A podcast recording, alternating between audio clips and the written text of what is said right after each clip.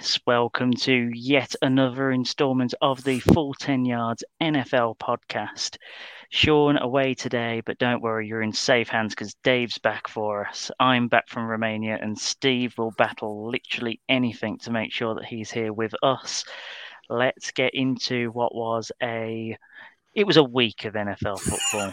Let's call it that. It was a week. It's fine, guys. It's fine, honest. Football uh, Hello, everyone. Cecil Martin here. Hey, this is Hunter Henry. What's up, man? This is Maxx Crosby, part of Raider Nation. Hey, this is Ross Tucker, former NFL offensive lineman. Hey, it's Tyler Lockett of the Seattle Seahawks. Hey, this is Jerry Jeudy, wide receiver for the Denver Broncos, and you're listening to the Full 10 Yard NFL Podcast.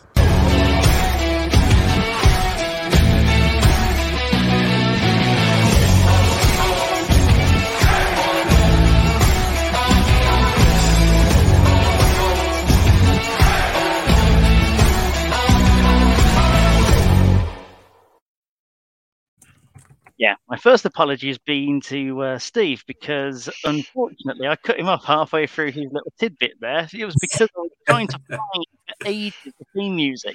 I've done this Warden a few times and I still couldn't find it. Steve, please finish your point. I, I mean, I was literally just going to say that football happened this week. That's probably what, it, what we can say about it. It happened. Week Methven. Mm. Yeah, yeah, pretty mm. much. So I'm going to call this week just lockdown because in one way or another, it was like a lockdown. It was either as terrible as being in lockdown, or teams really locked down their opponents. It was one or the other, um, realistically. Um, let's get straight into it, chaps, because there was a couple of good games, well, a couple of statement games, shall we say, and not going exactly the way that. Uh, that that you'd expected. Let's fire straight into what was probably the uh, for, for me it was the shock of the week. I don't know about you guys. Uh, as much as I l- love what Cincinnati have done this season, uh, Cincinnati Bengals went to Baltimore and they beat them 41-17. Um, it's it's something that which has probably been coming. Would you say, Steve? I don't know. Like I, this, this Bengals team continue to surprise. I think. Like you know, don't get me wrong. I, I, I rate Joe Burrow. I rate Ja'Marr Chase. Like they've got some good pieces around the team, and and they are a built a team that are building. But I still thought they were a few years away. Like I thought this season would be a sort of you know like a ten and seven or an eleven and six, and you know uh, sorry uh, sorry seven and ten or six and eleven, um, and it would be sort of a, a building block season just because you know they've just got their quarterback. He's come back off that horrible ACL tear, but they are proving everyone wrong. And I think the thing that I'm most surprised about is not perhaps uh, Burrow or, or the team, more maybe Zac Taylor. I think Zac Taylor yeah. was one of the coaches that I think in the last offseason you were thinking, right, he's got to come out of the blocks and perform, or he's gone. He has to be gone. He's he's been given a very long leash in Cincinnati, and boy has he. You know that that team is playing very very well at the moment, and to beat a divisional rival in Baltimore, who were looking really really good up until this game, um, you know, I think it was a, the shock of the week, and um, you know, the Bengals moved to five and two. I don't think anyone was predicting them to be five and two at this point, and I think they are they are alone atop the AFC, are they not? I believe. They, uh, um, well, when on, you say alone divisional... atop, they are they are number one. They're not alone atop because obviously five and two, but they are based on their divisional record, I think they yes, are currently they, the number one seed. So yeah, well, so, they're yeah. definitely top of the AFC North, of which, which I is, still wouldn't. which said. is wild. Like, yeah. who would have thought that? And and I think this was for Baltimore. It was a bit of a sort of come down game. Like Lamar Jackson was 15 of 31, so under 50 percent. Not great. It was sacked five times as well, which is not something you usually expect from Lamar Jackson. So that that uh, Bengals defensive line really got at him. Um, and another incredible game for uh, for Ja'Marr Chase, 200 yards receiving, unbelievable. Yeah, so just to give a quick stat line before I pass it over to Dave. So Joe Burrow going 23 of 38, which doesn't seem all that impressive when you think about it, 23 of 38, but for 416 yards, three touchdowns, and an INT.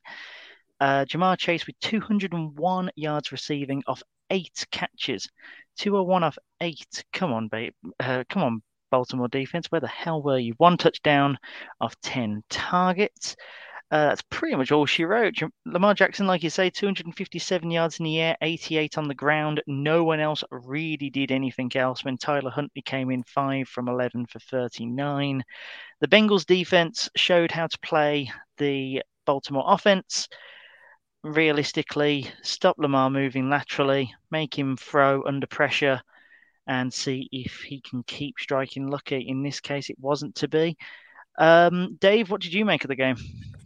Well, um, I mean, in addition to the uh, point that Steve has made there, I think a real key piece has been Trey Hendrickson coming in from the Saints in free agency because he's been phenomenal for them all season, and he was at it again on Sunday. Um, I do think that Cincinnati are legit this season, and again, like Steve, I was expecting a, a six, seven win season, but signs of improvement. And if there weren't signs of improvement, Zac Taylor was he was out of there. Um, and Cincinnati are going to go into November atop the AFC because they've got the Jets next. So yeah. they've got the Jets next. They've got Joe Flacco next. So yeah, they're going to be the number one seed going into November. I don't think anyone would have predicted this with Baltimore. I wouldn't panic if I was Baltimore. I'd say that the Chargers win was the very, very best of them. This was the very, very worst of them, and they're probably somewhere in the middle. Um, it's a divisional race now between them and Cincinnati. But I think that if Baltimore ends up as the wild card, there, Cleveland, I know it there, but yeah. Uh, come on, Dave. Uh, play to your audience. And I think Baltimore, if they don't win their division, they will be a wild card, and they'll still be a danger in the playoffs. I, I could see both these teams in the playoffs. I could see Cleveland there as well, but it's Cincinnati are just a complete plot twist this season. And as as I said the last time I was on, I'm an agent of chaos, and this is exactly exactly really the sort is. of chaos I'm after. What what must be said quickly is that Cincinnati's schedule after the Jets next week does get difficult. Um, hmm. They've got some really tough matchups coming up. They've still got to play the hmm. Browns twice, uh, the Chargers, Raiders, Steelers, uh, Niners, Broncos, Ravens, Chiefs, and then finish with the Browns. So their, their schedule actually does get quite tough from here. Hmm. So it'll be interesting to see where they do finish up. But if they can be six and two, you know, before they they then have to play the Browns. That's, that's going to. Be. They just need game. to scratch out four more wins to be in yeah. uh, you know, almost guaranteed a wild card spot, and yeah. for them to not win four of their remaining maths, if they go four and five, they'll be in the playoffs. Yeah, I think. That might end up being just a tad too low. 17 game season, does nine do it? No, I mean if they be, uh, assuming they beat the Jets. Oh, uh, assuming uh, yeah. they beat the Jets. Yeah, so, so ten. ten. Even 10, then, ten. I, I, 10 I might be the new nine and yeah, ten might Perhaps. be the new nine and seven, but I, am I'm, I'm unsure because of the chaos this year. Yeah, uh, there's, there's so much chaos at ten. You could end up with so many teams in and around ten. I think. The, I think with in the NFC it'll be six wins. I think with there being seven playoff spots now, I think it wouldn't surprise me if there's a nine and eight team that gets in on each side. Mm. Maybe a Ooh. couple more on the NFC because I think yeah. the NFC is weaker after you take the mm. top sort of four out. Yeah. Um, yeah. So yeah. Uh, so Dave's touched on the two questions of which I had a little bit. So Steve, I'm going to ask these more to you um, after I've sort of prefaced them. I think that Baltimore fans should be a little concerned. I'm I'm the only one that has really spoke on this podcast about the fact that I think that the Ravens are a little bit overhyped. And I think this game proved it. And I think that their schedule, after you take the next three, I think, into consideration, gets difficult. So you take, I mean, the the Vikings isn't exactly the best game that you want to go into, I think, because they can be frisky if they want to be. You then have the Fins and the Bears, then you have Browns, Steelers, Browns, Packers, Bengals again, then Rams and Steelers. It's not the easiest. I mean, I'm not talking about whether or not they get to the playoffs. I reckon that they they should win five to six games out of that. But I don't think they're going to make it easy for their fans at all. The the AFC North is fascinating this year because I mm. think most of us would have picked Cleveland to win the division this year. Mm-hmm. And then injuries happened and then they didn't stop happening in Cleveland. And now we're all sort of saying, well, Cleveland might get in, but it all just depends on their injuries. Like if these players can't start coming back, who knows what's going to happen in Cleveland? Like you know, if if if Baker can't play again next week or is is out for a long period of time, I know I said previously on a previous pod that I was surprised that he wasn't more injured than he is. Turns out he was more injured than he, yes. than he thought he was, and actually he's fully torn his his non-throwing arm labrum, hasn't he? Um, yeah. And although it's not his throwing arm, it's still affecting him, and if he gets hit there, that would hurt. So I don't know know when he comes back. If he's got to miss more games, they were, you know, they they played a, a, a Broncos team that's now looking like it's all over the place. But if they come up against a half decent opponent with um uh, uh, with Baker not under center, I, I, with the injuries they've got, I think they they there's a big chance that they don't make the playoffs. So I think Baltimore they are. I think they're fine to make the playoffs. I think they'll easily make it in, and possibly even second, depending on Cleveland. Um, but where do they go from there? That's the thing. They've beat. They went on a win of a winning streak of five, including the Chiefs and the Chargers, but then they lose to the Bengals. It's like they were climbing the mountain, all of a sudden they're back at the start again. So And and you then you look at some of the wins and you think it could have easily gone the other way. Lions, Colts. yeah, yeah. So, Right, te- yeah, tell I you what, think they'll be fine. Tell you what, lads. One word answer: Cincinnati playoff bound. Yes or no? Yes. Flag has been Yes, planted. Oh, both saying yes. I think they. I think they creep in. I think that offense is just is just too electric at the moment. Mm-hmm. I am going to reserve a no, just because I think that you're going to see other. I I don't. Pre-ordering think- a no. I'm pre-ordering a no. I'm giving the Bengals all the props in the world because I think they're doing excellently. They're in the top 10 of my power rankings, which I'll come on to. But I see others that should be doing better and will do better later on in the season as things start to deteriorate for teams that are doing well. Just an interesting tidbit, just to finish on there. The AFC only has eight teams that are above uh, 500 or above. And Uh, four of them are in the AFC North. Exactly, exactly. The Steelers are three and three, and that's it. So, you know, a lot, a lot of football left to play. A lot of football left to play. Yeah. Who runs the North? The North. Um, so, uh, coming on to the, the other massive shock and big game of the week, lads, the Tennessee Titans, who this is now this is the team that lost to the Jets, right? Like I realize that they didn't have a wide receiver core, but Cleveland got called out for not beating the Jets when they didn't have a wide receiver. These are the team that lost to the Jets, and they've just beaten the Kansas City Chiefs twenty-seven to three. Dave, you're an agent of chaos.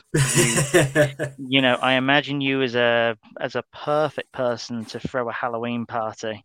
I imagine you being someone that just, you know, you're there with your hexes and all sorts on all sorts of teams. Explain this Kansas City uh, Chiefs meltdown right now.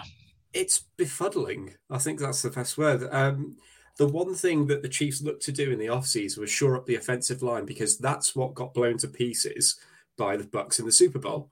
So it's always this case, uh, sort the offensive line, everything's rosy. We're going to win the Super Bowl again. But the defense has just been so bad. And he thought, well, against the Titans, it would be a bit of a shootout. Yeah, we'll see, you know, a 60, 70 point game plus maybe. But the Titans, who just seem to blow hot and cold constantly, it just shut them down. And Mahomes just had no help whatsoever. He was being forced into hurried throws. He was under duress all game. Travis Kelce couldn't get anything going. I mean, Travis Kelce doing that laterals uh, in the third quarter. I don't know what that was a sign of utter desperation to me. But watching the game, it wasn't so much the shock of whoa, the Titans are beating up on the Chiefs here. I felt the same as I did, and I'm not saying that it's exactly comparable, but I felt the exact same way of when the Titans beat the Patriots in the playoffs, and it was Brady's last game as a Patriot, Hmm. where he just went, and went, well, the Titans are going to win this, surely, surely they're going to win this, and then they just go and prove you right, and you know, good for them. The frustrating thing with Tennessee is that they seem to play up to their opponents, but then will play down as well. They're very, Yes. very hot. Hence the loss to the Jets, but then beating the Bills and the Chiefs in back-to-back weeks. That's Yeah. absolutely insane. And It good for them. is. And they did it without Derrick Henry really having that Derrick Henry sort of game either. I mean, he threw a touchdown pass, which is always hilarious. Um, but uh, yeah, I mean, good for them. And the Chiefs are in a world of pain right now. I remember a couple of weeks ago I was on here. I said I'm, I'm not ready to panic about the Chiefs just yet. I'm I'm hitting the red button. And just uh, as an agent of chaos, uh, patent pending or trademark pending, um, I do think that this is brilliant for the league because the AFC has just been blown wide open. It- you've got teams that you had pegged for your, your your division winners or anything, such as the Chiefs. They're just not there, and it's great. That's your Chiefs Agent fan. of chaos as always. Agent of chaos. Steve, what were your thoughts? it is time to start panicking about the Kansas City Chiefs. It has to be. They cannot put together back-to-back wins. Um, they didn't even score a touchdown. They were held to three points. Um, their their um, highest receiver in terms of yards was Byron Pringle. That is including Travis Kelce in that.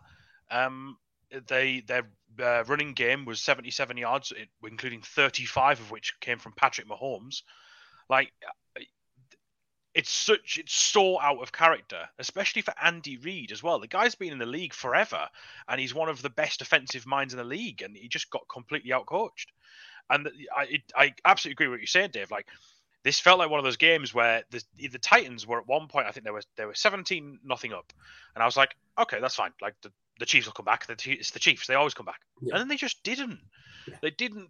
Nothing happened, and it was like, oh. And I remember the the the um the, the final score came in. I was watching the um another game. The final score came in, and I was like, oh, the Chiefs just didn't get going. They just nothing happened, and and I think we very much could be heading for a year with the Chiefs out of the out of the playoffs. Like, you know, the the their schedule because they've got that first place schedule doesn't get any easier. They've they've got the Giants next, which you'd imagine they will win. But after that, they've got the Raiders, who are sorry, the Packers first, then the Raiders, who are the second seed in the AFC right now. The Raiders. Um, then they've got the Cowboys, um, Broncos, Raiders again, Chargers again, Steelers, Bengals, who are playing really well, and then they finish with the Broncos. They could win four, maybe five of those if you're looking at them as like an average team, which they now seem to be. Like, and and the trade deadline's next week, and I'm sure we're going to talk about some potential trade options. But um, I don't know that there's just one player that can fix this. There isn't just like a plug and play like cornerback Mhm. that just fixes their entire roster because their defense is just so bad. They are, I think they're 31st in uh, pressuring the QB percentage, which just shows you how little they're getting when it comes to pressuring the quarterback. And then their quarterback's having so much time to throw that their receivers just getting open. This is just such a weird Chiefs team to watch. As Now, it stands for me. Oh, sorry, Josh. Go on. It's all right. I just- Give me some. I want to talk about the Chiefs. um, now, I look at this game and I think that it's not a defensive problem. I know the defense is bad, don't get me wrong, but let's go through the stats here. Tennessee outgained KC by 369 to 334. Passing yards 266 to 257 for Tennessee. Rushing yards 103 to 77, which included 28 carries for Derrick Henry. That to me does not scream massive defensive malfunction. That to me screams the offense cannot produce. I don't know who Patrick Mahomes is this year. I, I honestly have seen huge problems with Patrick Mahomes in every game so far this year. I've never known a quarterback so eager to throw when his body literally should just be hitting the turf. Like he'll be flying through the air like some sort of Marvel character, and he'll be like, "Oh, how can I get this ball off to this random receiver 20 yards in front of me? I'm sure that nobody will get in the way of this ball."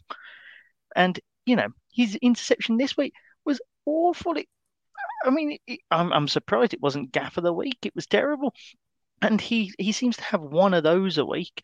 I think that the offensive line, of which was so coveted at the start of the year, maybe because the Browns couldn't get the kind of traction of it, hasn't been playing well. You know, Patrick Mahomes is being pressured a lot more, as we see also by the fact that he had to be in, um, he had to go through concussion protocol again.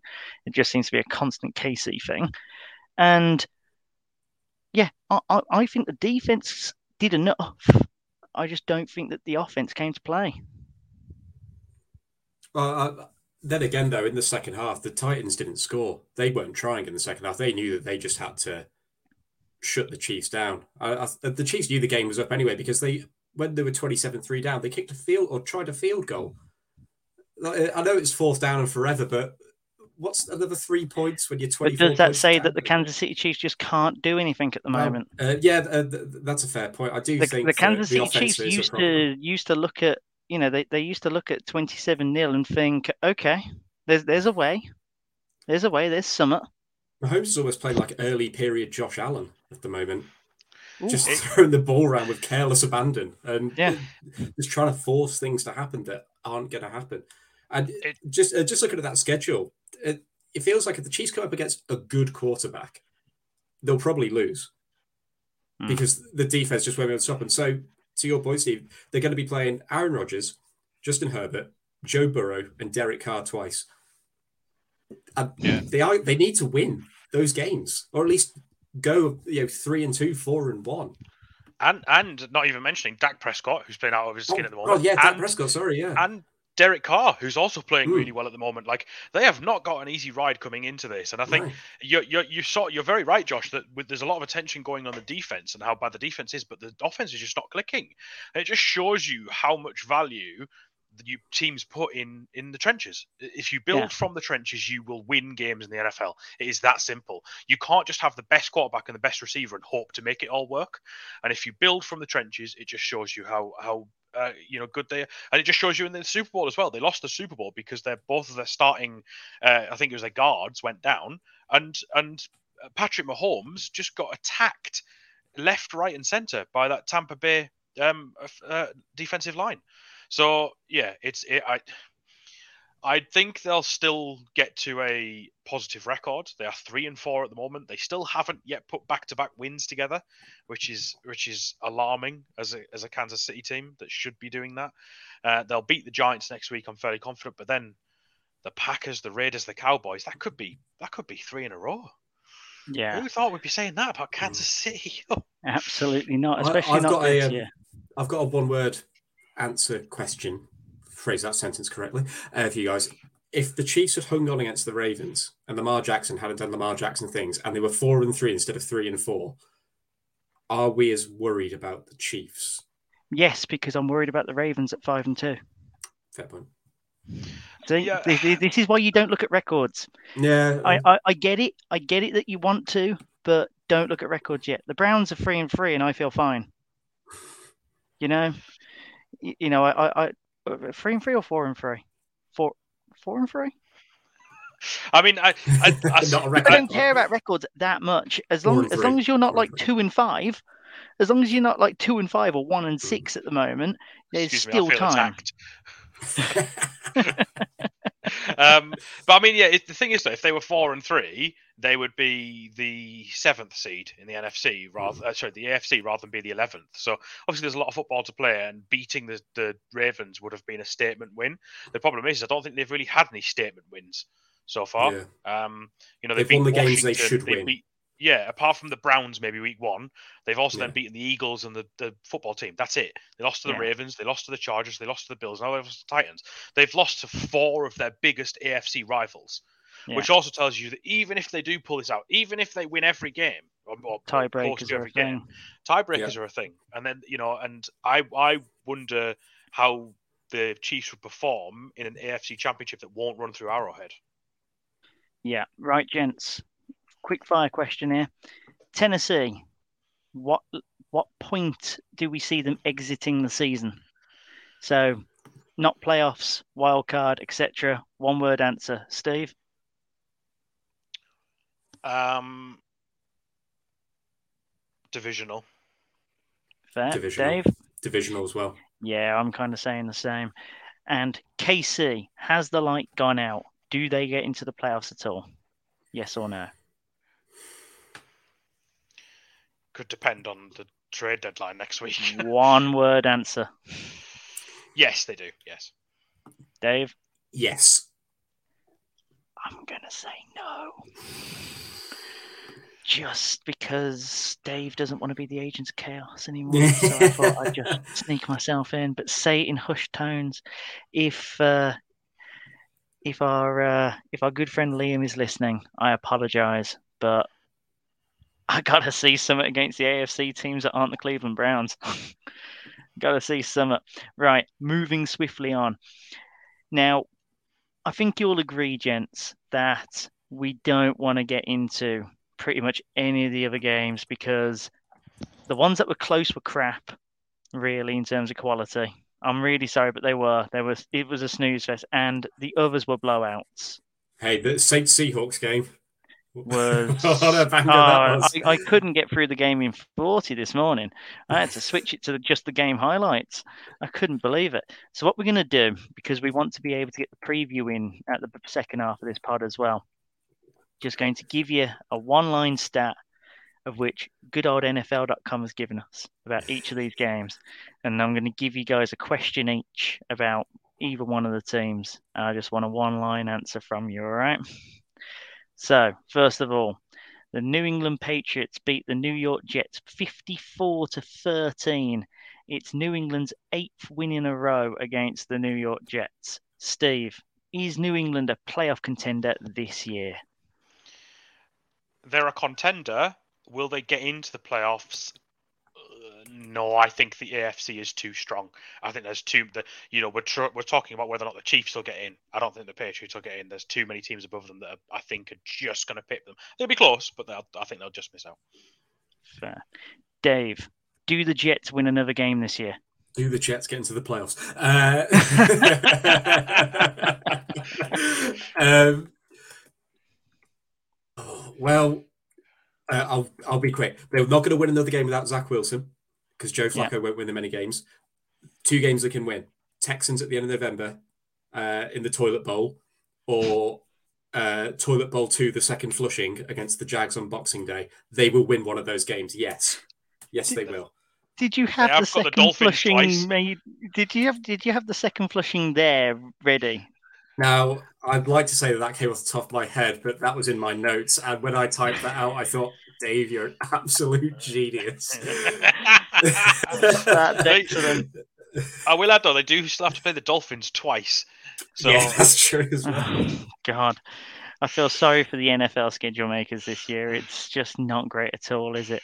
Right, Houston five, Arizona thirty-one. Arizona at seven and zero for only the second time in their history. 1974 is the only other time that happened. Dave, does Arizona finish number one in the NFC based on what you've seen so far? Based on what I've seen so far, yes. However, they're not going to go 16 and 1 or 17 and 0. Um, I just cannot see that happening. So Arizona are relying on Tampa dropping a game to either New Orleans or Buffalo. So th- they've got three opportunities for Tampa to fall behind them because I think really that's the number one seed battle is between Arizona and Tampa. Um, I think they absolutely can, but they've Arizona's still going to play Dallas, the Rams, and three other divisional games. I know the 49ers and Seattle are kind of irrelevant at the moment, but they'll play Seattle when Russell Wilson comes back, and that's a game changer. So yes, but on the condition that New Orleans and Buffalo do something to Tampa. Steve, you looked a bit more confident there, pal. I think they'll finish top. I don't think they go unbeaten. Um, I would have had their first loss this week against the Packers. However, it looks like Davante Adams is out. Yep. So um, I think they I think they win that. And just from what we've seen so far, I don't know who beats them. I just don't. I think they're such a good, well-run team. Um, but it's very, very, very difficult to go unbeaten. I think they'll finish Yeah. sort of 14 and 3, 15 and 2. Don't No, let it be the Lions that beat them. Don't let it be the Lions. Let it be the Lions. Let it be the Chaos. Lions. It would be perfect. It would be perfect. Steve, speaking of chaos, does Houston win another game this year? Oof. Um, they they've from that first couple of weeks where they where they started actually playing quite well and they they won the opening game against the Jaguars and they looked like they actually could could do at least something this season. They've very quickly fallen off and they've come back at this team that that we all expected them to be. Yeah, Um, they all look like the team that we thought they were going to be at the start. They they just Yeah. hoodwinked us for a few weeks. Yeah. And to be honest, their schedule's not kind. They've got games against the Dolphins, the Jets, and the Jaguars, which are all winnable. Um, I would say they probably win one of those. Um, I think they finish with two wins. Um, uh, and and they yeah look to get a, a, an absolute draft haul as well this week for Deshaun Watson because Mhm. talks are hotting up. Yes, more on that in just a moment. Uh, rolling on to our next blowout. The Chicago Bears went into the Ray J to play the Tampa Bay Buccaneers, ended up the arse end of a 38 3 drubbing. Tom is the first player in NFL history with 600 or more career passing touchdowns. Steve, is Justin Fields the guy for Chicago? or is he just facing a really Is he facing a bum deal at the moment, or is he showing that he's not the guy? Yes, no, I think he's. I think he's definitely the guy for Chicago. I think he's already shown enough and enough poise that he is. I think we need to see him under a, a, a defense that isn't run by uh, defense, an offense that isn't run by Matt Nagy. I think yeah. Chicago needs a coaching change, and it has done for years and years. And there are enough offensive minds out there that would, I think, would get them clicking. They've got a half decent roster, especially that defense. That defense is actually pretty good. Um, they've got a half decent roster. They could add a couple of pieces, and Justin Fields could could succeed. You know, and I think he definitely is the guy. But I think they need to move on from Matt Nagy. They just put him out of his misery. Just move on from him, man. Come on. Apparently, what I had written Yeah, in my just notes is Justin Fields money, is the, it's fine. Justin Fields is the guy. Matt Nagy isn't. Yes. Fair enough. Uh, Dave, your question. Did Kennedy, the guy in the massive hat and Mike Evans jersey, get shortchanged for that ball? Initially, yes, but I put myself in his shoes and had a team official come up to me and said, "Give us that ball." Oh, okay, just take it. And I w- I would have had the stones to actually uh, negotiate. I'm bad enough trying to get a new phone contract, let alone trying to take stuff away from uh, other people. But now it turns out that uh, Tom Brady, has, he's got given a signed Brady jersey. Mike Evans' cleats from the game. Um, I Let me let me got- run you through what he's getting. So he's getting Yeah. two two signed jerseys and a helmet from Tom Brady, Yeah, a signed Mike Evans jersey and his game cleats, a thousand dollars credit at the Tampa Bay store, and two season tickets for this season, the remainder of this season and next season. That's And as an- an addendum to that that's come in. Uh, he, Tom Brady's also given him a Bitcoin. How very Wow. 2021. But I saw Okay. it. He went on the NFL Network, and um, Andrew Siciliano interviewed him, and he said he just wanted a round of golf with Tom Brady. Yes, And I then saw af- that. after that, Tom Brady's gone. Nope, I don't want to see you. Just take all this stuff. A- it's not a thank you. That it's is a how valuable away. Tom Brady's time is. Yeah, Yeah. that's how valuable his time is. No, I agree. I actually think he got a pretty good deal for it in the end because if you think about it, if he keeps those in good condition, that is the 600th game ball in what, you know, that is the value of it right there. Yeah. You yeah, could probably for the same, like, this is the 600, like, like it adds to the pageantry of it all, I think. You know, it might not be the ball, but it's everything around what happened, of which I think could be even better. Um, so moving on, the New York Giants. We've uh, I actually thought this was quite a shock win, and I'm usually down on the Carolina Panthers. Twenty-five to three. It's another to three game. There were quite a few of these this week uh, against Carolina Panthers. Um, Dave, are both of these team seasons? Oh yeah, yeah. Um, I mean, if if Deshaun Watson does come to Carolina, and for the sake of New Orleans, I hope he doesn't. Um, you know, legal rancor aside, he's probably not going to play this season anyway. But both teams now, their only hope is to play spoiler uh, in their divisions and in the NFC um, wildcard race because the Giants were fun. At least Daniel Jones caught a tou- uh, not a touchdown. I wish he'd catch a touchdown. That'd be great. But he caught a pass. Yeah, did a David Tyree style catch. Um, I mean, Giants just trying to have fun with it because uh, when they, um, I think it was three 0 at the time, and they got stuffed on fourth and goal, and the fans were booing. I said, it just doesn't seem like a fun place to be. Let's just try and at least have some fun this season. Try and get to, I know no team can be 500 now, but get seven or eight wins and just try and make it enjoyable for the Giants and hope that you can turn it around next season. But they just seem in a perpetual state of trying to turn it around next season. So both seasons are. No, that's fair. I'd probably say the same if I was quite honest. Mm. Uh, Steve, have Atlanta kept? Oh no, sorry, wrong game. there's me. Che- there's me racing ahead. Um, who gets Deshaun Watson, Miami or Carolina? Um, I, I I don't think we've heard the end of this. I think there's still the trade deadlines is the second of November. At the time of recording, we still don't know what's happening. I read a report earlier that there, there are several teams still interested in him, not just Miami. It is certainly not just Miami or bust. And apparently, Watson is open to anyone. It very much is becoming a get me out of Houston play, I think. Um, and he is probably willing to just take wherever. Um, I think he probably ends up in Miami just purely because that's where the most noise has come from. But it wouldn't surprise me if it was also a Carolina or a or a Denver maybe, or you know, there's other teams that could definitely take him. I think he does get traded. I think it does happen. There's too much noise for it not to. I think we've said before in the NFL, there's no smoke without fire. So I think he does get traded. Um, and it sounds like he's also not going on the commissioner's exemption list. Some people are saying like as soon as he gets traded, he's going to get put on the exemption list. It doesn't sound like he's going to. So I think he might actually play this season. And uh, and if Yeah, he does, if he goes to Miami and he plays and, and he picks up six wins for them, then you know, Yeah, there, there's a strong possibility of that. Um, I tell you what, one word answer from both of you. Who needs Deshaun Watson the most? One word answer from either of you, both of you. Carolina. Yeah, Carolina. Yeah. I think if, if they had a competent quarterback, they, Uh, they had a of the- competent quarterback. That's a that's a that's a five and two team right now. Maybe even six and one. I mean, uh, if we're talking uh, out of those two teams, then definitely Carolina, but actually Denver. Hmm. Because their wide receiver unit is at the oh god, it's so frustrating. But No, I don't want to hear that. Don't want to hear that. We did well enough, and we've got Denver in a bit. Right, Yeah. moving on.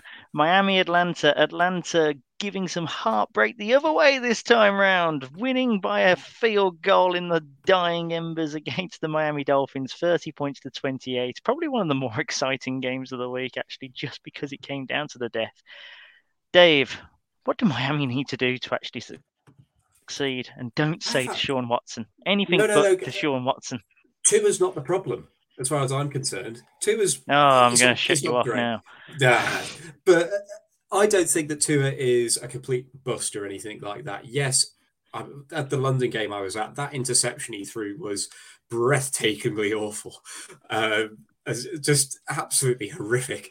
Um, and that was even with you know the craft beer swilling around inside me, and then I could just go, "That was rubbish." But I don't know if it's the coaching. Is it the offensive line? Do they not have enough on defense outside of the cornerbacks? Are they going to trade Xavier Howard to try and build the rest of the roster? It just all seems a bit of a mess. Is Brian Flores going to see out the season?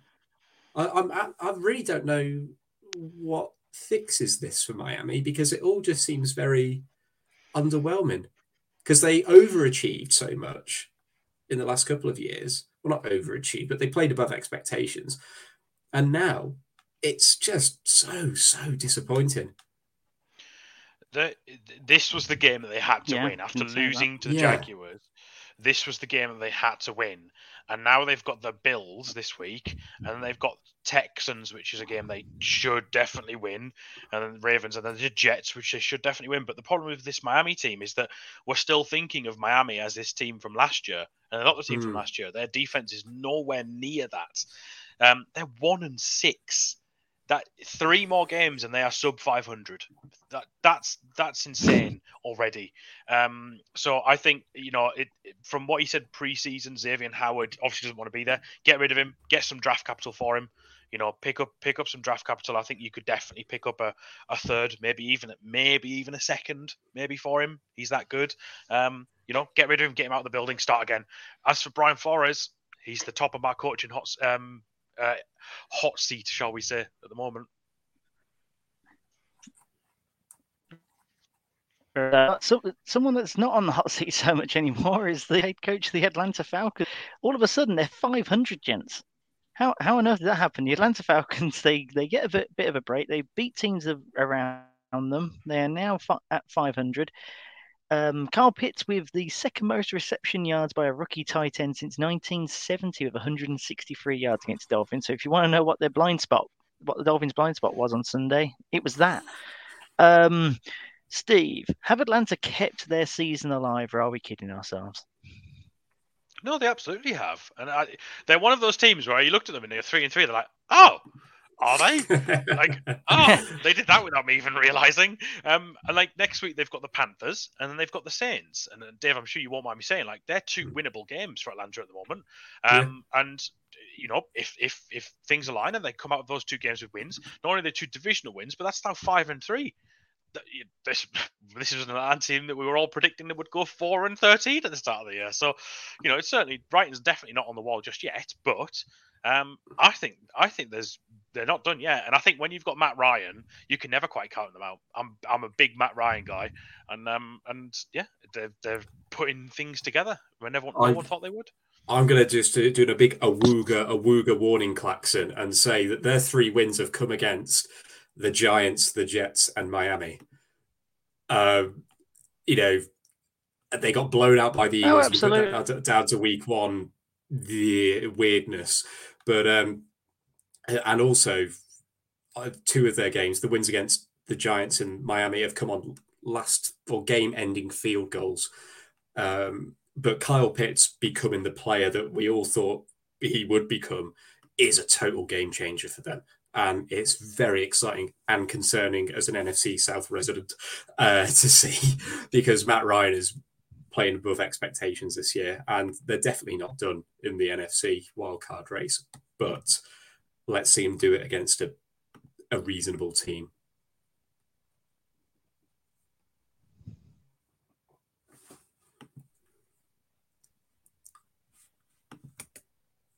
Oh, I do apologise, but I uh, I think I was off for a second. I'm having a few uh, a few difficulties. Um, let's uh, let's try and speed this up a tad, chaps. One-liners from this point on. So Philadelphia, and that's right. I did it at this point just so we don't get the soapbox treatment. Uh, Philadelphia with a. Uh, I, I think you can call it stat padding towards the end, although they never seemed completely out of it against the Raiders until near the end. Um, 22-33 that finished in the Death Star. Uh, Dave, can the Raiders win the AFC West? Yes, but if they want to, they need to beat Dallas Bengals and the Browns to make it a reality. Possible. Possible. Steve, what is Philadelphia's ceiling this year? Don't worry, I don't want to talk about Philadelphia all that much anyway, so it's fine. Um, I think I think just because of the division they're in, and the only divisional game they've played so far is away at Dallas, they've still got four very winnable divisional divisional games, and their their schedule from here is by by league standard, by strength of schedule, if you go by that mantra, uh, the easiest in the league in the running. Yeah. So they do have an easier schedule. I think they will get close to 500, but uh, I've seen enough now that I'm not convinced with Jalen Hurts. Um, there's still so many missing pieces, and I think it's time that some veterans were, were moved on. I think we're in in the in the midst of a big rebuild in Philadelphia. Cool. Um, one of the shocks, almost until the very end. This next one, the Detroit Lions. Oh God, I so want them to win a game. The Yes. Detroit Lions losing out to the Los Angeles Rams by 28 points to 19 in what I consider the heartbreak of the week. Like they threw everything at the Rams, and you know we're talking onside kicks, we're talking fake punts galore. I'm pretty sure that he would have snuck some sort of explosive into the building at halftime advantage. Campbell's been just a revelation in terms of making a dogged attempt of what is unfortunately just a bad team trying to make the most of it. My question to you, Steve. Will Detroit win a game this year like they sorely, sorely deserve? Well, guess who they play next week? Oh. Good old Philadelphia. um, they are that team that, that every t- every week it's like they should win, and how are they the ones that are 0 7? I don't know. I absolutely loved the fake punts; they were so good. It was Um, just such entertainment. I know, and I, what I loved about it is they came out of the blocks and they were like, "Right, let's not give the Rams the ball. Let's let's not give them the ball. We're not Can't lose the game if they don't have the ball. Exactly, exactly. If you don't if you don't put the ball in Matt Stafford's hands, they can't win the game, can they? So they came out of the blocks and they came out roaring, and I just love that mentality. Like, uh, we're not going to win this game. This is one of the best teams in the league. Let's mix it up. Let's do what we can, and I loved it. Absolutely loved that box office from Detroit. More of that, please. Absolutely. Dave, slightly more somber question for you, I'm afraid. That's just because I usually give you the chaos ones. Is this a bit of a dampener on the Rams? Is you know, are we still confident on it? Was this just coming up with a potential trap, considering as to how Campbell went for this game and they managed it? I, I think, uh, given that the Rams lost to the Bengals last year in Week 13, who win had one win at the at that time, maybe. I think it was very much a trap game for them. Again, I think they've got form for this sort of thing. One side note, uh, just to go back to Lions, their last game of the season is against the Packers. If they get their first win and deny Green Bay like the the, the bye or something, that would be magical. Anyway, the Rams. Uh, I think that when a team empties their entire bag of tricks onto you, you still come away with a win. You just brush it off and go, "We didn't lose. We we didn't lose to the Lions. Let's Yeah. just move on." And I think they'll battle with Arizona for the division well into December. Um, I wouldn't be worried uh, unless I was the special teams coordinator because that, uh, that's a hot seat right now. What I would just really quickly say about LA as well is that what Matt Stafford has the ability to do is elevate the players around him. Look how good Cooper Kupp looks this year.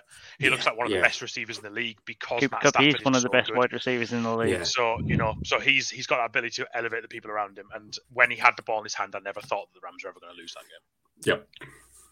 Speaking of just glad not to lose, the Cleveland Browns beat the Denver Broncos 17 to 14 in uh, FirstEnergy Stadium on Thursday night. This was a game I couldn't watch live. I was in Bucharest in Romania. It was a free 3:15 kickoff or something stupid, and somehow it finished before 6 a.m. in in Bucharest. It was an incredibly fast-paced game. Um, I'm going to stay out of the questions for the uh, for the sake of bias. Uh, Dave, what's changed for Denver? I will say that I did watch this game live because I was working a night shift and I feel like I didn't earn enough money watching that game. Good gravy. Gee.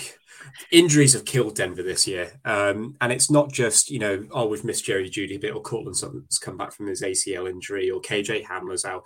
Their linebackers have just been decimated. And what Broncos came into the year thinking, in my opinion, or what, how I saw them is if we just get average play on offense from Teddy Bridgewater, lean on the run game, and just let the defense do the work.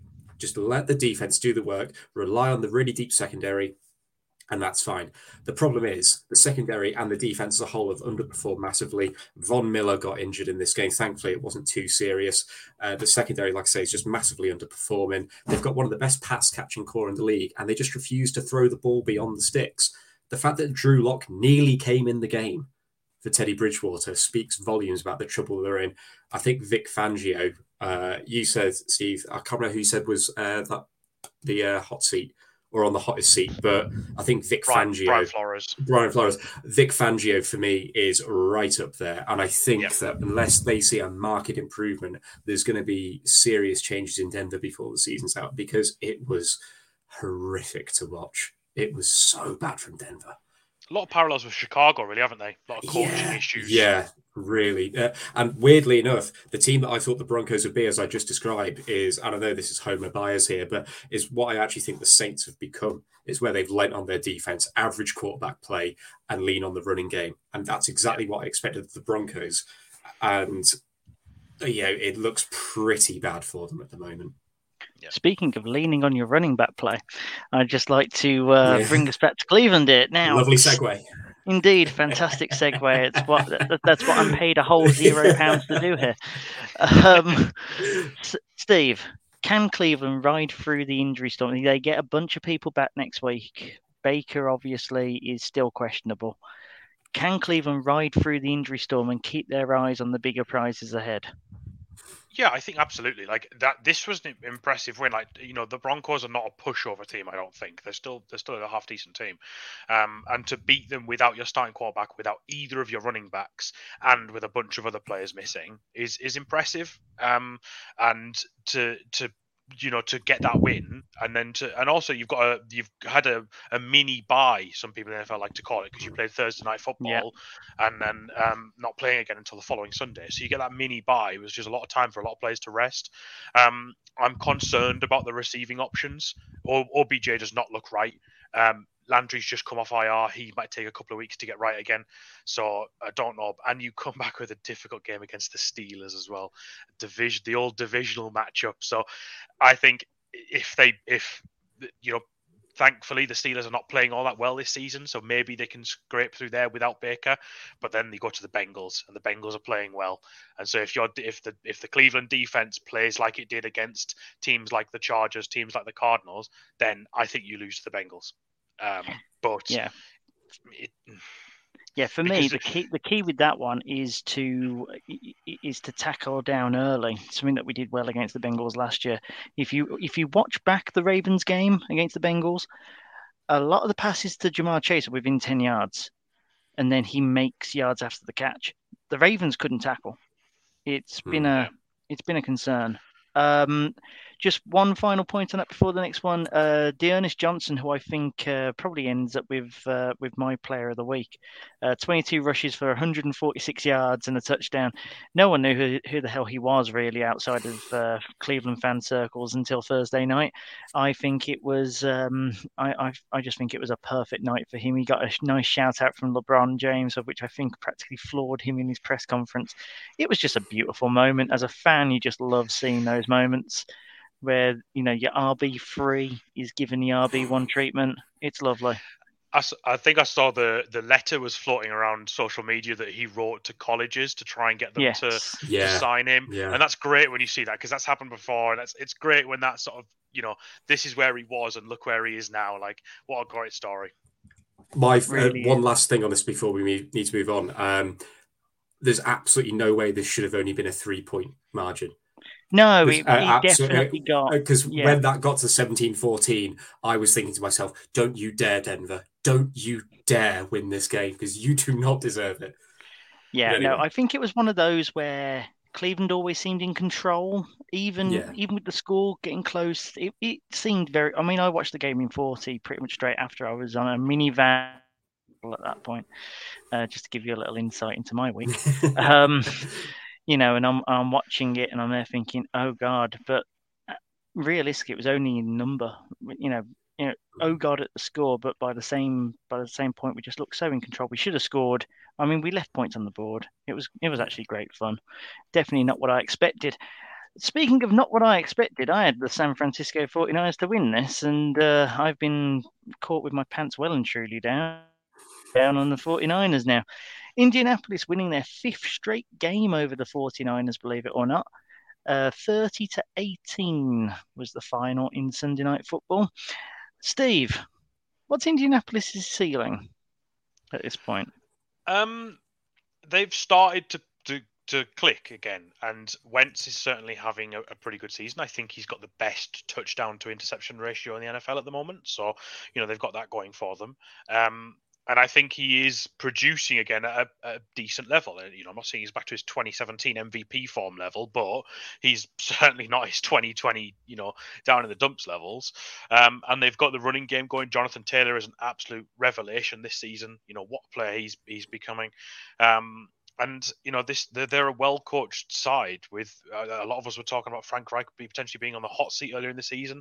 And you know this is a statement win that they turn it around but I think they'll struggle in the um in that division. I think they'll struggle to to win that with Tennessee in the division with them. Um but I think they could easily make it to 10 wins um which is impressive considering they started so poorly. Yeah. Dave, is this the final nail in Jimmy G's coffin? Trey Lance's injuries notwithstanding, of course. I don't think it's the the final nail. It's a nail. It could be the penultimate one, but I don't think Trey Lance would have performed any better in these conditions weather-wise. And I don't want to excuse Garoppolo's performance entirely on the weather, but it, it was less than favourable for anyone. Um, but I do think Lance is starting in a month. He'll be Yeah. the starter by Thanksgiving. Yeah, I agree. And Dave, we're going to stick with you, mate, because we're going to end with uh, with, with your favourite team, the New Orleans Saints.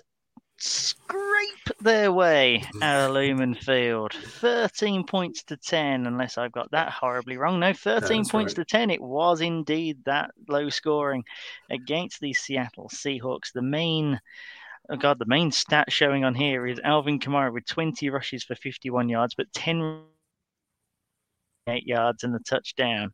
Yeah. Who are the New Orleans Saints at this point, the, Dave? the Alvin. Kamara Saints.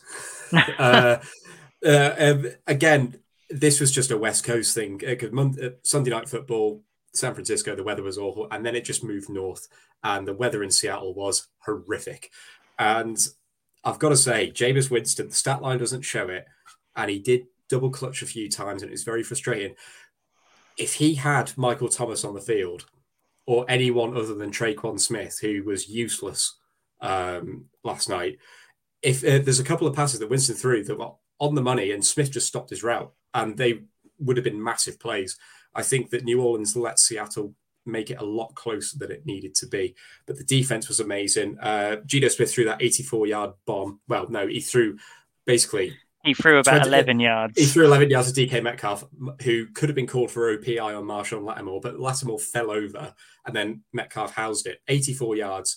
The remainder of the game, 83 yards total passing. Um, so it might, yeah, it was 83 yards total passing. The, the Seahawks were poor. Um, the Saints tried to let them get back into it. Adam Trautman had a bad fumble, but from that fumble in our own territory, the Seahawks went three and out and then missed a field goal. The Seahawks killed themselves with penalties. Um, and rookie kicker making his first ever NFL appearance, Brian Johnson, uh, who sounds like a coach or an assistant coach rather than a kicker. Uh, Brian Johnson uh, hit two crucial field goals for the Saints um, want to win the game in the fourth quarter. Good for him. Wil Lutz is out for the year, so Brian Johnson is the guy going forward. Um, it's one of those games you just walk away. Go, we didn't play that great. The defense was amazing. It's another win, and the Saints look decent for a wild card at the moment. They're the only four win team in the NFC. Everyone's either three or five, or above or below. So yeah, good for good them. Point, Steve. I've got a slightly more thought provoking one for you, I think. Is this actually a positive sign for Seattle?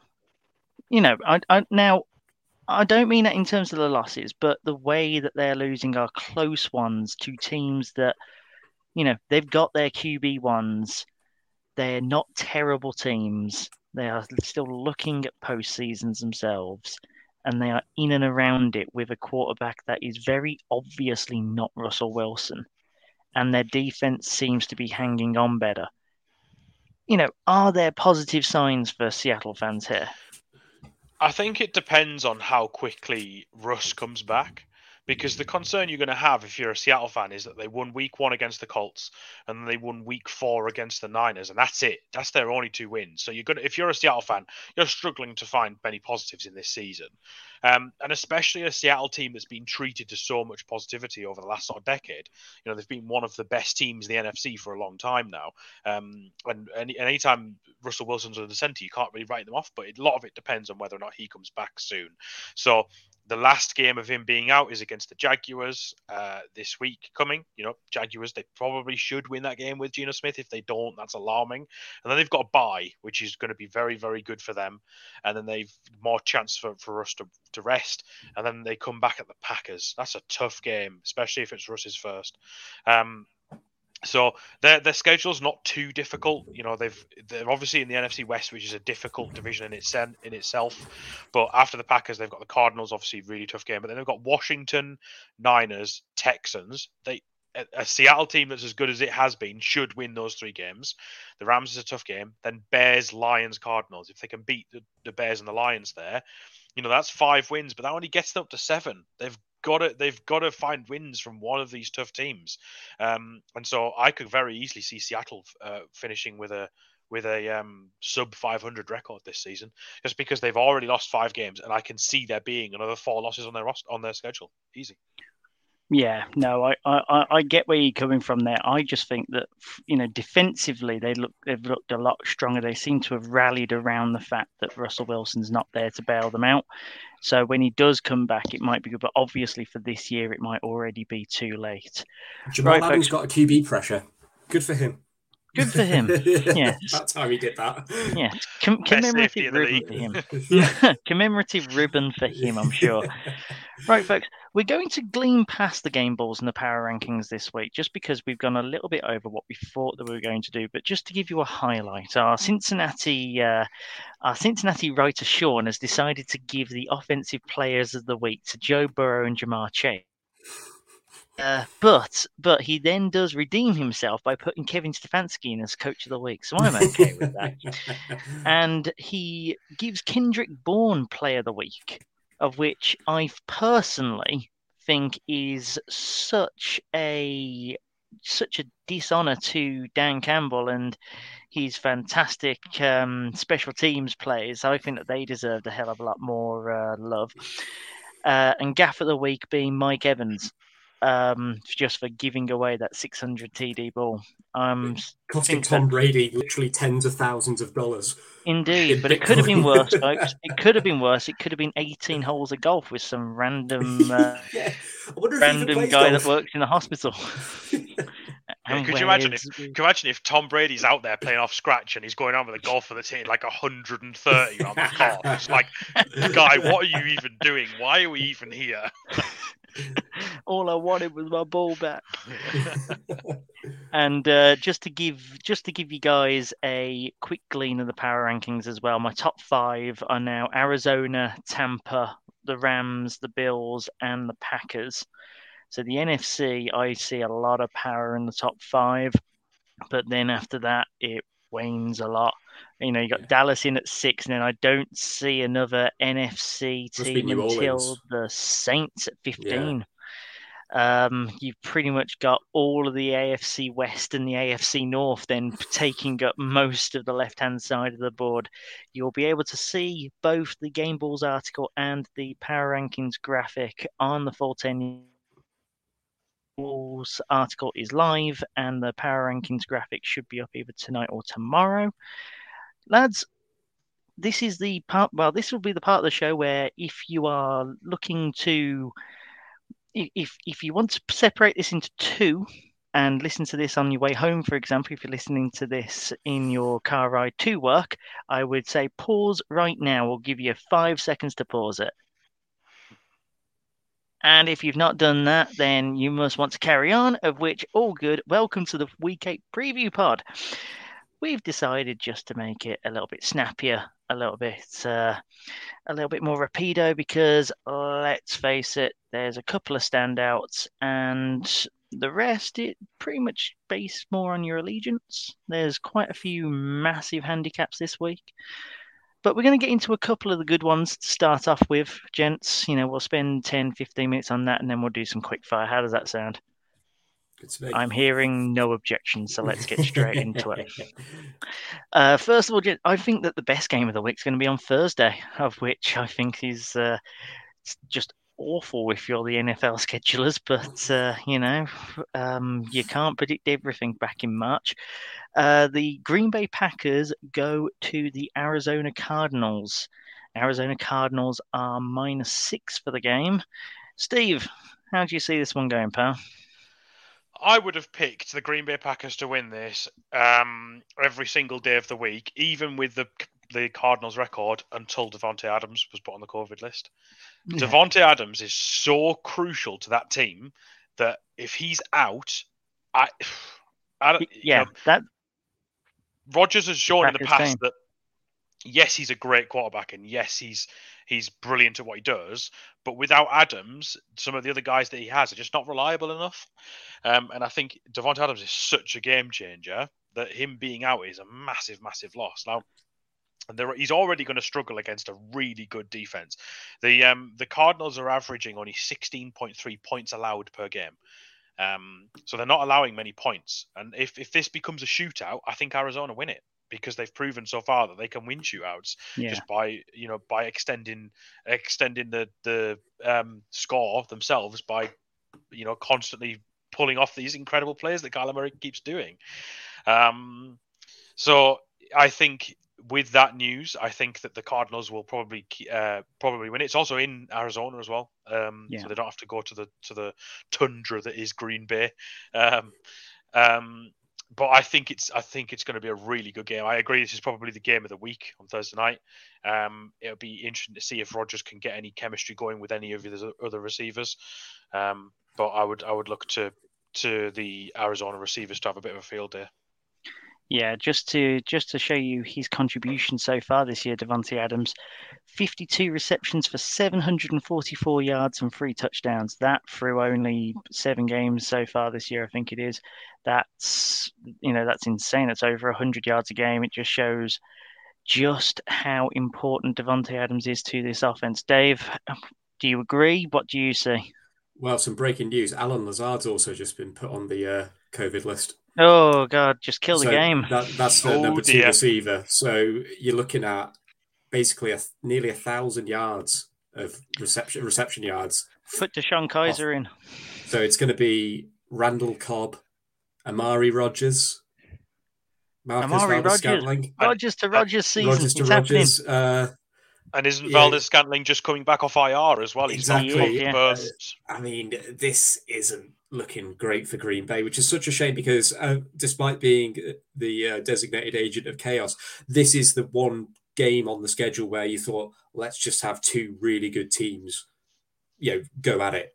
And now, I mean, if Green Bay come out of this with a win, then I mean, chapeau Aaron Rodgers because I mean, you've got Aaron Jones, Randall Cobb, Robert Tonyan, Marcedes Lewis, AJ Dillon, and then it's really getting iffy, and that's already iffy.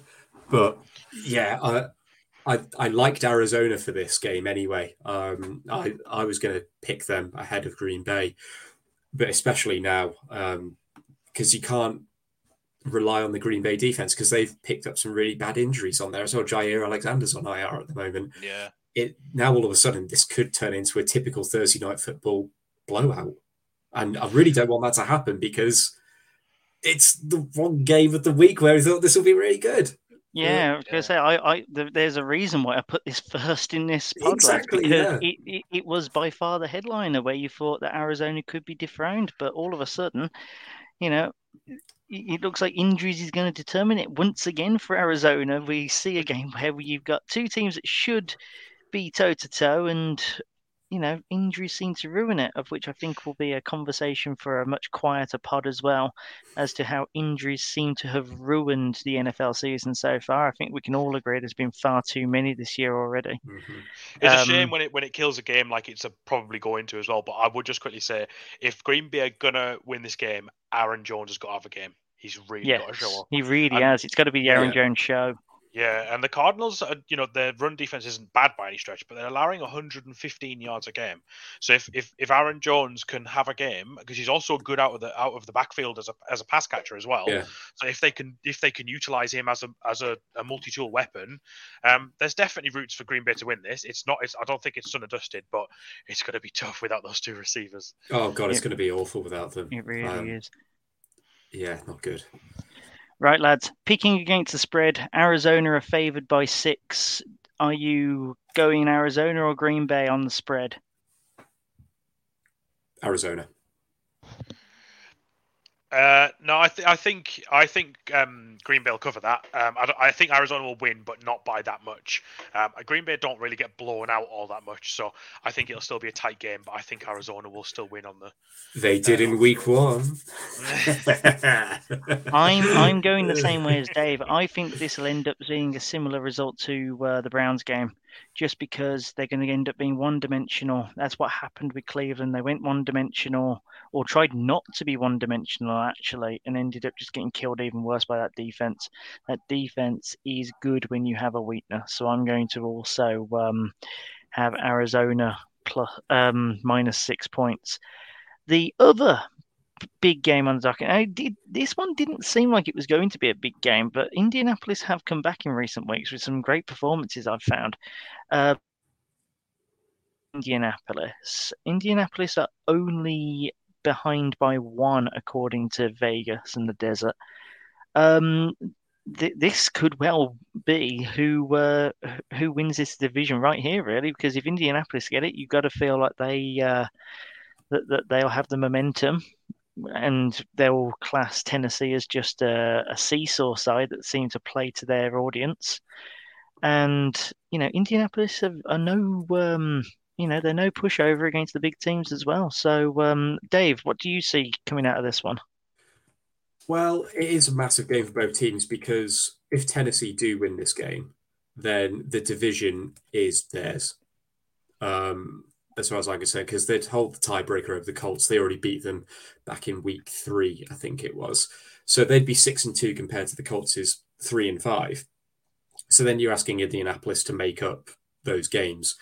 The Titans have to play Houston twice, the Jags once, and the Dolphins. That would put them, including the Colts win, at 10 wins. Colts still have to play the Bills, the Bucks, the Cardinals. I think they lose those Yeah. games. It, it just if they this is a must win for Indianapolis, it doesn't so much matter for Tennessee. If Indianapolis loses this, then the division's done, as far as I'm concerned. Um, and I do think that Tennessee will take this game. I just like the Titans at the moment. I think that whilst we said earlier they play up to their opposition, but also play down to them, I think that in a big game, divisional game like this, I just back them. And we're, we feel, I feel like we're on the verge of Carson Wentz injury or meltdown. We're only ever a couple of weeks away from it, and I feel I, I, something in my bones is just saying that it could happen this weekend. But yeah, I, I like the Titans in this one. Um, Derrick Henry in a divisional game. There's money there, isn't it? he's, he's just great. I, th- I think you're spot on. Like if if if uh, Tennessee wins this game, I think this division is done and dusted. Um, Indianapolis's schedule is uh, strangely quite difficult for a team that finished second in its division. Yeah. Um, some of the teams they're having to play are really tough. And if you look at their four losses so far, they've lost to the Seahawks, the Rams, the Titans, and the Ravens. So they're probably four teams that you sort of semi expect them to lose to. Um, and you know, if they lose to the Titans, that's two losses to the Titans already. You know, that's Mhm. probably putting the division to bed.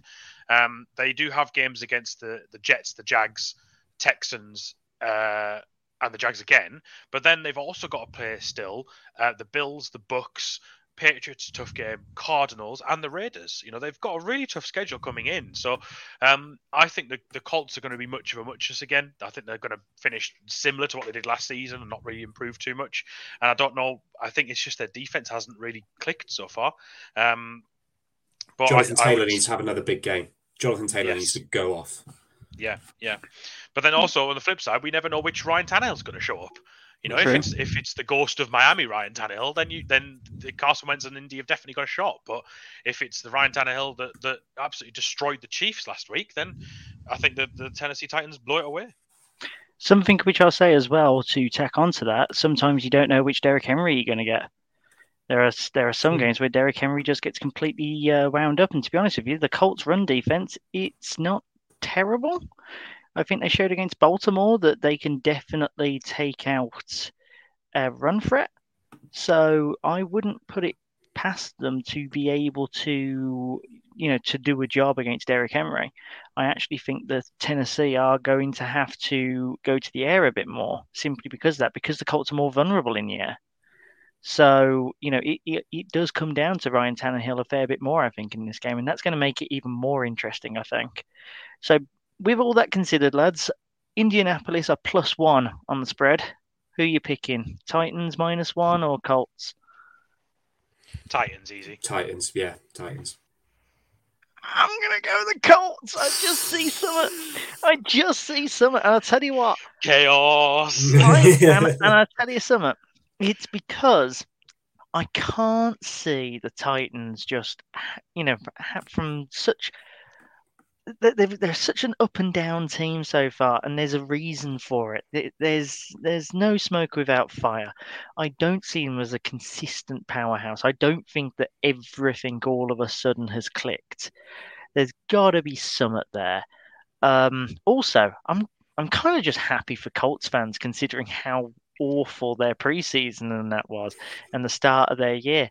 Because let's face it, we you know how many times did we say at the start of the season it's going to be a rough year for Colts fans, and I have to admit, if the Colts can do this, I'd be so stoked for them because it's it's the opposite of what the Browns are going through right now, where everything all of a sudden is coming at roses, and yeah, no, it's it's one of those. I think I have a small soft spot for the Colts. No idea why. Um, I digress. Right, folks, we're going to um, move into more of a quick fire sort of situation now. Couple of minutes on each game. Each one has a particular game, and we're just going to run through the rest like that. Dave, Carolina Panthers at the Atlanta Falcons. The Falcons are favored by three. Give us your thoughts and your spread. I think the Falcons will uh, cover. Um, I yeah, I just think that they are a better team at the moment. Uh, the two quick hitters of or three here, two points on Carolina. This is last chance salute for Darnold. Um, if he doesn't do it here, I think that it's it's really the game is up for him, uh, and the game may already be up for him. Um, and the Falcons' defense has been better than I think a lot of people expected as well. Uh, DJ Moore and Robbie Anderson need to have big games as well because whoever loses this game is probably done for the year. Um, and my final point, Cordarrelle Patterson is still the most fun player in the league. Uh, Yeah, he's definitely my in MF as many fantasy leagues as I'll have him on. He's brilliant. MFP of the season. Um, and what added to that is the video I saw of him at the London game playing catch with the fans pre-game. I thought that was amazing. Yeah. Um, So good for him, good for Atlanta, but not too good for Atlanta. Win this game and then stop it. Just cut it out because I want the Saints to get that wild card spot. Uh, Steve, Miami Dolphins travel to the Buffalo Bills. The Buffalo Bills are only favored by 13 and a half. This could be a drubbing, couldn't it? This could be. It's another- gonna be a drubbing. This could be another forty to nothing drubbing. Um, I don't know where Miami go from here. I think there's changes looming. Um, we might get an answer this week to the whole Deshaun Watson saga, and even if he doesn't end up going to Miami, to be honest, it'll probably just put it to bed, and it probably just gets it off their back. And there's probably players in the locker room that are thinking, "Well, what's happening? Like, is he Yeah. coming? Yeah. Is he not? You know, the coaching staff, what's happening?" So Well, they're saying that, that- about Darnold in Carolina as well. Apparently, he's not the Exactly. same guy at the moment. Exactly. So I think this whole saga just needs to be put to bed, and and then maybe they can start playing some football again. But um, this Miami Dolphins season is is I'd say probably one or two more losses away from you know blow it all up and start again next year. Yeah. Um, and I think there are starting to be some serious questions asked about Brian, Brian Flores and was last season just a bit of a flash in the pan, and is he actually not quite as good of a coach as we all thought he was? Um, you know, I, I will give them some dues. They've had some issues at quarterback with Tua being um, on IR and then not on IR. And, and, and I know we had Callum on last week, and he said that Tua's not the problem, but he's also not the answer. So you know, but I think the alarming thing with Miami is not their offense; it's their defense and how bad it's been compared to how good it was last year. Um, so yeah, this I think there's changes looming in Miami. Buffalo, however, um, kept their feet to the ground with a couple of losses this season, so they're not going to go sort of 17 and all. But I think that's good for Buffalo. It means that they know they're not invincible. Um, Josh Allen has had a couple of sort of you know games to sort of check himself and think, you know, I'm not the I'm not the guy that's going to run away with the league. So, um, but this Buffalo team is still exceptionally good. I still think they're um, the best in the AFC at the moment, um, and I think this will this will easily um, uh, lead them to f- five and two by the end of this week. Do they cover? Easy, easy. Yeah, that's what. That's Double, all I double it, double, Double it. it. Flag in the sand. my goodness, there you are going off for your minus twenty-seven. Uh, that's that's quite that's quite a one. I, I want to see a betting slip with that minus twenty-seven. Uh, stick Would a you five take that, on Dave? Would you Minus take that? 27. Yeah. Exa- Absolutely. Thank you. Exactly. Okay, I, t- I tell you what, gents, gentlemen's agreement here. Each put on a fiver for minus twenty-seven. If we can get it on request a bet or something like that, there's, there's got to be a I'm just way. looking. The, the, the, the highest handicap is 24. That will do. That will do. Three to one. That's rubbish odds. Not even worth it. Even See, worth even it. the bookies agree. Oh Jesus! Right, rolling swiftly on. Uh, the Cleveland Browns host the Pittsburgh Steelers on Halloween, and this could be a scary game, folks, but not for the right reasons. Um, I think that there are huge holes in both teams. One because of injuries, one because of a quarterback that can't really throw anymore, and a offensive line that can't give his running backs that give their running back the uh, time of day. I think you know which side is which on that one. Um, Cleveland are favoured by three and a half, and I think that's fair simply because if you were to scribble out Pittsburgh Steelers and write in Denver Broncos, I think you've pretty much got the exact same team. Um, I think it might go very similar. Cleveland have got some players coming back in this week, of which I think is really going to help make it not like last week. But even if I, I'm actually in the camp of play Case Keenum on Sunday. I get it's a divisional game. I get it's one of your biggest games of the year. I know that Baker doesn't want to sit out at all for any reason whatsoever and give his doubters any any morsel of food, let alone any moral high ground. Um, but I think if you run it down Pittsburgh's throat, it's going to work. Um, might be considered homer, but the stats kind of prove it, really. And if you have a game much like the Broncos one, it will work out. Um, Pittsburgh need to work a bit on their defense, uh, need to work even more on their offense. I think that Cleveland's defense, even with as banged up as it is, God, I wish that JOK was playing because uh, he would have eaten Big Ben for lunch and dinner.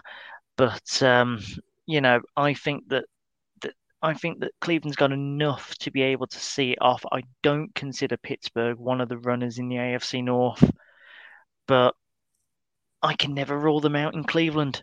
I can never rule out the Pittsburgh Steelers at all, but I am going to say that Cleveland covers by half a point. I say that I say that the spread's probably pretty accurate. I'm going to say that Cleveland wins by four, and that is the only bit of Homer talk you'll hear from me for the rest of the pod. Dave, the Cincinnati Bengals are favored by nine and a half when they play the New York Jets. Double it. Uh, who would have thought that Cincy would be approaching this game? They start the evening, go into this game thinking, "Oh, this is a trap game for Cincinnati." Yeah. Yeah, it's just it, it, bizarre, but you know that's the way the season's gone. And what a time to play them! They've got Joe Flacco uh, coming in to save the day. Uh, for those listening, I just rolled my eyes very heavily there. Uh, the Jets have scored only 80 points this year. 80 point differential of minus 95, which is certainly worse than Houston's because Houston's played a game more than them. Uh, I, I, don't care about the Jets um, uh, the irrelevance. Um, the, they'll obviously be a top three pick this year, uh, but for Cincinnati, it's a good opportunity to get receivers not named Ja'Marr Chase involved in the game. Um, let's see Tyler Boyd. Let's see Tee Higgins. Don't put it uh, CJ Uzomah go off again. Let, let's just you know play play catch because I think this yeah. is going to be an absolute brutalizing of the Jets. And shall, shall I tell you something of which I didn't expect? I've, I've just done a bit of quick fire research considering it is going to be Joe Flacco. And I thought he was a good quarterback for the Baltimore Ravens. Mm-hmm. I'm pretty sure I'm going to come out with a yeah, but Joe Flacco's got like a 18 and 1 record against the Bengals or something stupid. Oh, yeah. oh no, 9 and 11 against the Bengals. Well, absolutely shocking. Turns out that uh, he's got um, oh, what is it? 211.9 yards a game against them oh, with God. 21 touchdowns and 25 interceptions. Oh, Jesus. Turns out that the Bengals were quite probably his worst team to play against. So, uh, yeah, that one's kind of shocked me. Um, uh, I don't think I'll come a... across a more shocking stat for the whole season. And just... that was Joe Flacco when he was good. Sorry, Steve, go on. I was just gonna say I just don't really understand why they brought him back. Like why? What's like the point? What is yeah, the point? Your season's on a downward trend anyway. Zach Wilson's going to be back in like four weeks. Just play your quarterback number two. He looked he looked half decent. They scored points you know? Him. Yeah, I just don't. And they gave up draft capital. They gave up That's a six, exactly what I was going to say. A six, which becomes a conditional fifth if he plays more than 50% of the snaps over the next four weeks. Why? because New York needs a product. Doesn't have to be a good product. Needs to be a marketable product. Joe and Flacco's not marketable. He's marketable enough. He's got a ring, you know. I will. I'll tell you what. I will say that now means that who's the backup quarterback? I'm going to segue this into the next game. Who's the backup quarterback in Philadelphia now? It's Minshew mania time, baby. Oh, oh sweet Jesus! right, right. Yeah, let's let's, let's seg into let's, it then. The yeah. Philadelphia Eagles are at the Detroit Lions, and the Detroit Lions, Steve, are only plus three on the old handicap. So uh, Vegas are, um, are thinking they're a bit frisky against you. The Lions' run game scares me a bit. They, they, um, Swift had a great game against uh, against LA, um, and it, I, if if if Detroit are going to snap this losing streak, it's going to be this week. It's going to be like it's just got it written all over it, and it would just be such a Philadelphia thing to do. I. I, you, things aside, I think the Eagles will win it. I think they will win the game. I think they've shown enough in spurts this season that they are good enough to win games like this. Um, you know, they've picked up wins against the Falcons um, so far. Um, uh, so you know another team that we, you know, certainly better than the Lions this season. So I think that the Eagles will win it. Um, and you know there's t- the players like um, Devonta Smith starting to show that he's you know worthy of a first round pick. Um, but it would not surprise me if the Lions win. It really wouldn't. I think I'd still pick the Eagles even on the spread. Um, uh, but But you don't trust them, do you you? can never you can No, never exactly. count the Lions out. Uh, You, you, can't- you don't you don't count the Lions out, and you uh, exactly the point, Dave. I just don't trust Yeah. them. I wouldn't go not like a few years ago where I'd go into the game and be like, "Yep, Eagles are going to win this easy, easy Yeah. street." No, not anymore, not anymore, and it just would not surprise me if if they don't win. Uh, it also would not surprise me. I'll say it now. What are we in week seven? I'll say it now. It would not surprise me if we see Minshew before the end of the season. Oof. Right, you know what? Not touching that. Let's uh, move swiftly on to a team that we can trust, the Los Angeles Rams, to thrash the Houston Texans by more than 14 points, which is what Vegas currently has the I'm going to say 40. Uh, I, I'm not going to go that hard. I'm not. I'm not going to say. it. I'm not saying double it because let's face it, the Rams did have a scare. But what a great game for the Rams to have after having a slight scare. It was a trap game. This is the nice ease back into it with a you know a comfortable win. They have to go on the road, granted, but the Texans don't know who they are now. And I think that the Watson stuff is going to hang over the organization, not so much the team, but definitely the organization. I think that's going to have a little bit of a hangover effect. And do you trust Houston to even score a touchdown with Mills at the moment? Because I don't. Um, Dave, Yeah. sorry, did Was was, I was I cut out? there? You were. Were you asking me to talk about San Francisco and Chicago by any chance? I was, yes. If you could please give us your uh, your thoughts on San Francisco, Chicago. Um, San here. Francisco favored by three. Um, I mean, the spread uh, is a mystery to me. I'll take Chicago uh, on the spread because they're the home team. Uh, but it's, it's two teams going nowhere fast. Uh, this is last chance for Garoppolo, much like it was for Darnold. Um, the only thing I want to see here is Justin Fields have a better day. Yeah, because it, it was horrible against Tampa for him. I just want to see him have a good game. Uh, and no Matt Nagy potentially for the Bears, which could be an advantage. Fair. Steve, the Los Angeles Chargers are at home to the New England Patriots. Chargers favored by five and a half. I don't think this is actually as as as friendly a game as I think people probably thought it would be. I think that the Chargers are going to be fresh off their bye week, which is obviously is better for any team. Um, but the the Patriots are fresh off the back of putting 54 points up against the Jets, which is an incredible amount of points. Anytime anytime a team gets above 50 points, it's insane. Um, and and I think this Patriots team is starting to gel a bit. Um, you know, I'm not getting too high on them just yet, but I think they are starting to gel a little bit, and I think they will win more games. I think the Chargers will have enough to beat them, and I think this will be a Chargers win. Um, but I think I don't think the Patriots are a pushover by any stretch, and I think No. this defense is beginning to sort of show some things as well, and um, uh, and some of the pickups they had in in the off season are starting to to pay dividends. No, I'd agree with that. Uh, the Jacksonville Jaguars go to Lumen Field to play the Seattle Seahawks. Seahawks favored by three and a half, which I think is more than fair. I'd actually lean towards Seattle because I've not given up on a Geno Smith led Seahawks. I don't think they're the worst team around at the moment, even with them playing their QB2. Um, plus, it's the Jags. I know the Jags beat the Dolphins. Uh, I know they're fresh off a bye and they're probably feeling themselves, but this is probably the one where the Seahawks have enough around, you know, apart from their quarterback to get the job done. The Jags didn't look great in that win. It's just the fact that the Dolphins looked worse. Um, also, do we really think that Jags are going to win more than a couple of games this season at most? I don't see the Seahawks being the ones providing with that.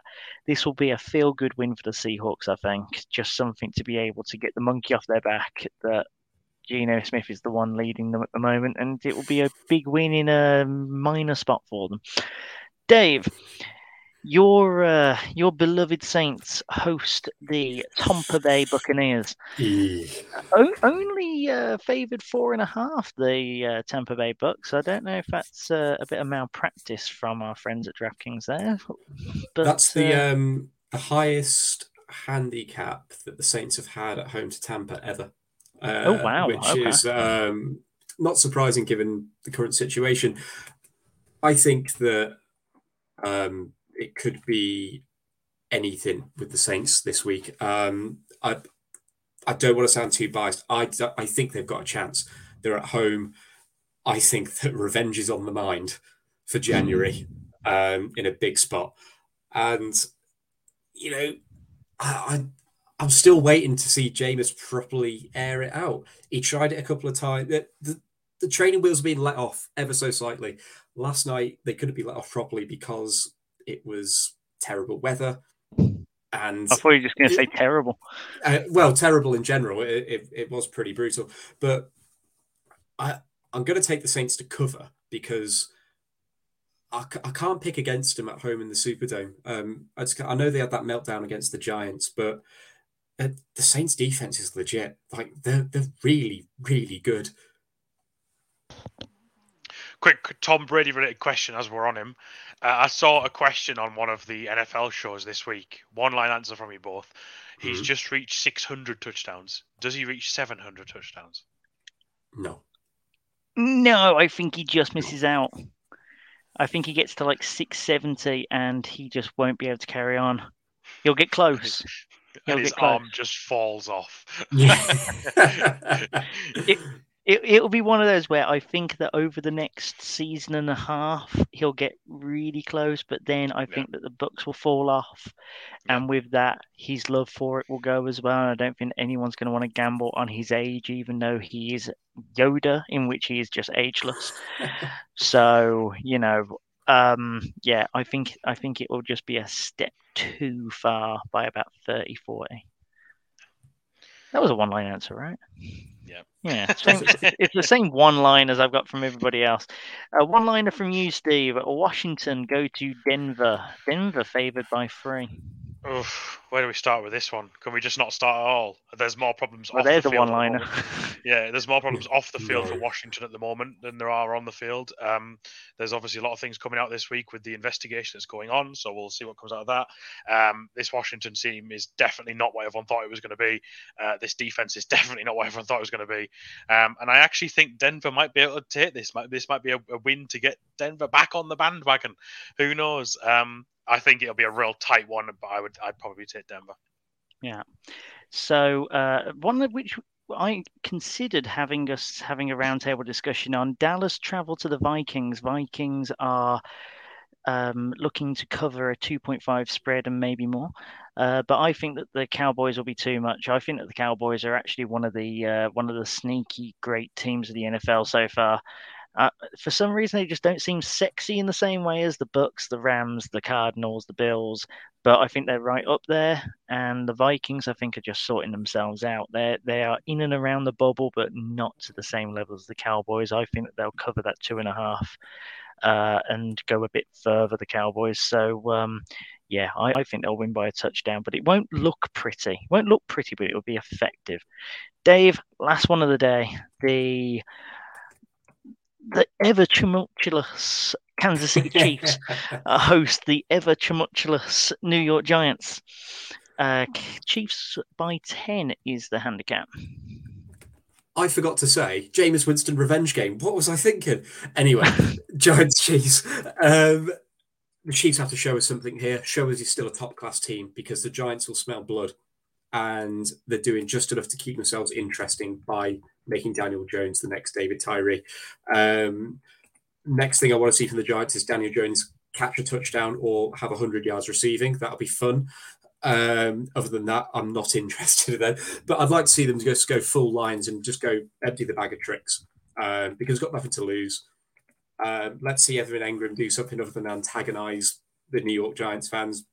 If the Chiefs don't cover this, or it's relatively close, the worries aren't going to go away unless it ends up as a, I, I don't know, a, a 10 7 game, some weirdness like that, where their defense balls out and you go, oh, okay, they can do it Yeah. on that side of the ball.